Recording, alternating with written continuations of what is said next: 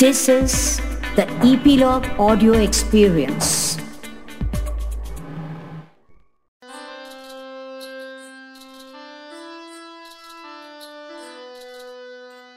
Folk कथा की दुनिया में आपका स्वागत है। मैं हूँ रिया और मैं आपको इस पूरी दुनिया का सफ़र करवाऊँगी। इस दुनिया में आपको कई अलग अलग किरदारों से मिलने का मौका मिलेगा। जैसे जादुई मयूर, दयालु राजा, हंसती हुई मछली। तो आइए, कहानियों का सिलसिला आरंभ करते हैं। बुद्धिमान होना अच्छी बात है, परंतु कभी कभी कुछ स्थितियाँ ऐसी आती हैं, जब हमें चतुर बनना पड़ता है। यदि हमने चतुर बनकर बात को नहीं संभाला तो इसमें हमारा ही नुकसान है। आइए जानते हैं एक ऐसे ही पंडित की कहानी, जिन्होंने अपनी होशियारी और सूझबूझ से चोर को ही सोच में डाल दिया। बहुत दिनों पहले की बात है। कलिंग देश में एक राजा थे। उनका नाम था इंद्रजीत। राजा इंद्रजीत गुणी लोगों का बहुत सम्मान करते थे। उनके प्रति श्रद्धा प्रकट करते थे। एक दिन राजा इंद्रजीत अपनी राजसभा में बैठे हुए थे। मंत्री, दरबारी सभी वहाँ उपस्थित थे। राज्य से संबंधित विभिन्न विषयों पर चर्चा हो रही थी। उसी समय एक प्रौढ़ व्यक्ति, यानी कुछ वृद्ध सा दिखने वाला व्यक्ति राज दरबार में उपस्थित हुआ। उसने प्रहरी से कहा, मैं महामना राजा से भेंट करना चाहता हूँ। प्रहरी ने प्रौढ़ को अच्छी तरह देखा। देखकर उसे लगा कि वह कोई पंडित व्यक्ति है। उसने उनसे कहा, आप यहाँ प्रतीक्षा कीजिए, मैं राजा को खबर देता हूँ। ये कहकर प्रहरी राजसभा की ओर अग्रसर हुआ, यानी राजसभा की ओर जाने लगा। दूर खड़े रहने के बावजूद राजा इंद्रजीत ने उस प्रौढ़ को देख लिया था। उन्होंने इशारे से प्रहरी से कहा कि वह उस व्यक्ति को लेकर आए। प्रहरी ससम्मान उस व्यक्ति को राजसभा में लेकर आया। राजा इंद्रजीत ने उन्हें आसन ग्रहण करने को कहा। फिर उनका परिचय पूछा। प्रौढ़ व्यक्ति ने आसन ग्रहण किया और करने के बाद कहा, महामना, मैं बंगदेश से आया हूँ। मैंने आपके बारे में बहुत सुना है। दूर दूर तक आपके शासन के चर्चे हैं। सुना है, आप बहुत ही अच्छे हैं। मैं आपके समक्ष कुछ धार्मिक चर्चा करना चाहता हूँ। राजा ने कुछ देर तक अतिथि के चेहरे की ओर देखा।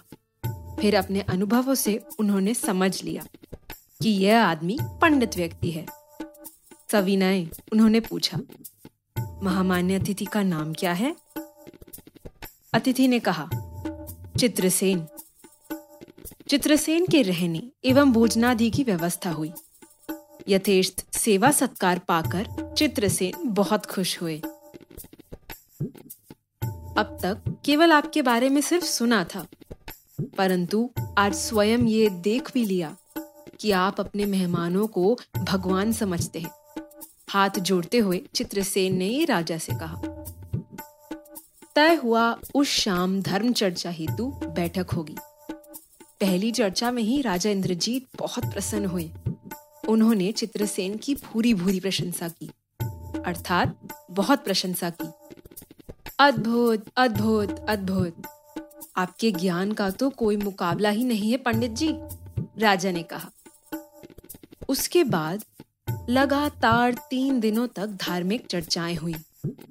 रानी भी प्रसन्न हुई। एवं राज दरबार के सभी सदस्यों ने चित्रसेन की पंडितई एवं उनकी वक्तृत्व कला, यानी उनके प्रभावशाली ढंग से बोलने की कला की प्रशंसा की। वे उनसे अत्यंत प्रसन्न होकर उनका स्तुति गायन करने लगे। इस दरबार में आज तक बहुत सारे पंडित आए हैं, परंतु आपके ज्ञान का कोई मुकाबला नहीं, रानी ने कहा। राजा के अनुरोध पर चित्रसेन और कुछ दिनों तक राजमहल में ही रहे। उसके बाद उनकी विदाई के उपलक्ष्य में उनके अभिनंदन का आयोजन किया गया। पंडित चित्रसेन को राजा ने स्वर्णमाला आदि से आभूषित करके एक हज़ार स्वर्ण मुद्राएँ प्रदान की और कहा गुड़ीजनों के सम्मान की रक्षा करना राजा का कर्तव्य है। मैंने कर्तव्य पालन करने का थोड़ा बहुत प्रयास किया है। आपसे अनुरोध है कि आप अपने ज्ञान और पंडितई द्वारा देश का कल्याण करते रहिए। राजा से विदा लेकर पंडित चित्रसेन ने अपने राज्य की ओर प्रस्थान किया। कलिंग देश से बंग देश की दूरी बहुत है। उन दिनों सामान्य जनों के लिए पैदल चलने के सिवा कोई दूसरा विकल्प नहीं था। इसीलिए चित्रसेन पैदल ही अपने देश की ओर चले। चलते चलते शाम हो गई तो वह एक धर्मशाला में पहुँचे। धर्मशाला छोटी थी, कमरे कम थे। एक एक कमरे में पहले से ही आठ नौ लोग जैसे तैसे बैठे हुए थे। चित्रसेन थक गए थे, भूख प्यास भी लग रही थी। इसीलिए उन्होंने वहीं रुकने का फैसला किया और धर्मशाला के भीतर चले गए। वह भोजन करने के बाद कमरे में गए एवं किसी से कुछ ना कहकर एक कोने में चिटाई बिछाकर सो गए। इधर, जब चित्रसेन धर्मशाला में आए, तभी कुछ लोगों को यह सूचना मिल गई थी कि यह अतिथि राज दरबार से लौटे हैं एवं उनके पास पुरस्कार में मिली हज़ार स्वर्ण मुद्राएँ हैं। वहाँ बैठे एक व्यक्ति ने दूसरे व्यक्ति से कहा, ये व्यक्ति राजा का खास लगता है। सुना है इसके पास स्वर्ण मुद्राएँ हैं। ये बात धर्मशाला में मानो आग की तरह फैल चुकी थी। धर्मशाला में जितने यात्री थे, उनमें एक आदमी दुष्ट प्रवृत्ति का था, यानी उसके इरादे कुछ ठीक नहीं थे, उसके मन में चोर था। दूसरे का धन उड़ा लेने में वह माहिर था। चोर के रूप में वह प्रसिद्ध था। वह चित्रसेन पर दृष्टि रखे हुए था। जिस समय चित्रसेन कमरे के एक कोने में कोने में चिटाई पर सो गए, उसी समय उस चोर ने चित्रसेन की ठीक बगल में एक चिटाई बिछाकर अपना स्थान सुरक्षित कर लिया और मन ही मन खुश होने लगा।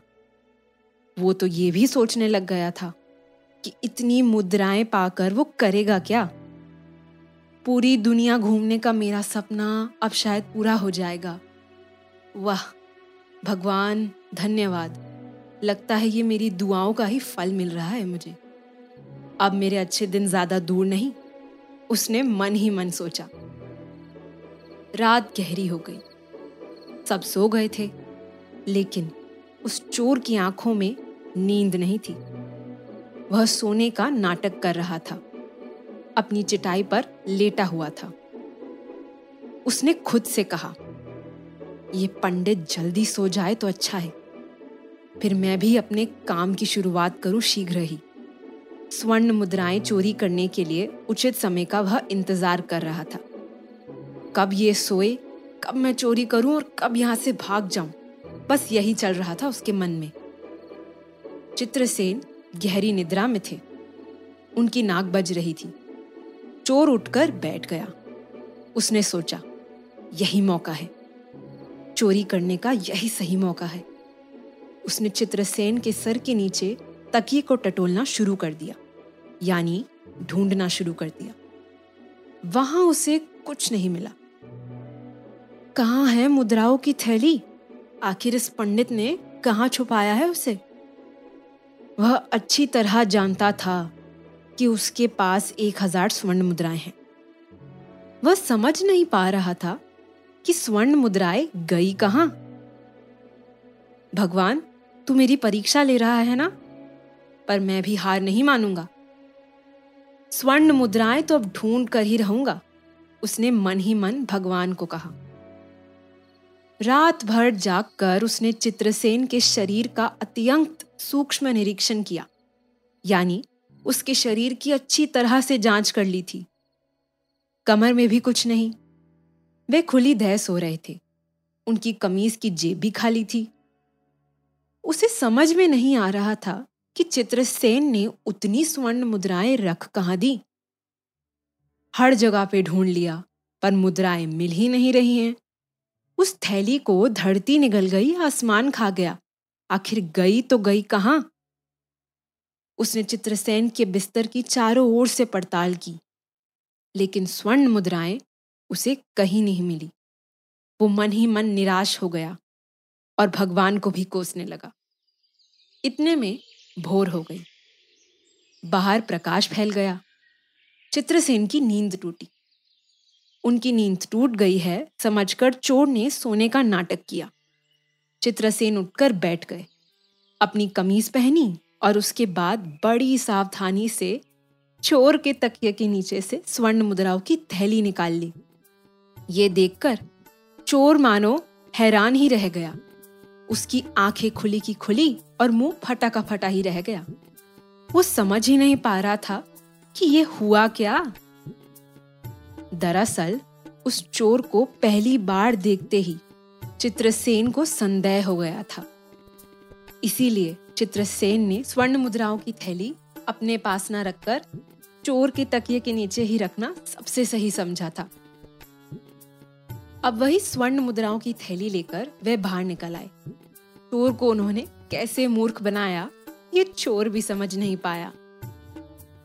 इस कहानी से हमें होशियारी से काम करने के साथ साथ यह सीख भी मिलती है कि यदि हम किसी वस्तु की खोज कर रहे हैं तो सबसे पहले अपने ही पास उसे ढूंढ लेना चाहिए। इससे समय और मेहनत दोनों की ही बचत होगी। वरना बगल में छोरा, शहर में डिंडोरा। यदि आप लोगों के साथ भी कभी ऐसा हुआ है, जब आपने अपनी सूझबूझ से काम लिया और मुश्किल को हल कर दिया तो उसके बारे में हमें ज़रूर बताइए। कभी आपको कहीं से हज़ार स्वर्ण मुद्राएँ मिले तो जरा सोचिए कि आप क्या करेंगे इतनी मुद्राएँ पाकर। अपनी क्या इच्छा पूरी करेंगे आप? इस बारे में सोचिए और हमारे साथ ईपीलॉग किड्स इस इंस्टाग्राम हैंडल पर ज़रूर शेयर कीजिए। और नए एपिसोड्स को सुनने के लिए फोक कथा को ईपी लॉग मीडिया ऐप पर सब्सक्राइब करना मत भूलना। तो चलिए, अब मैं आपसे मिलूँगी अगली फोक कथा में।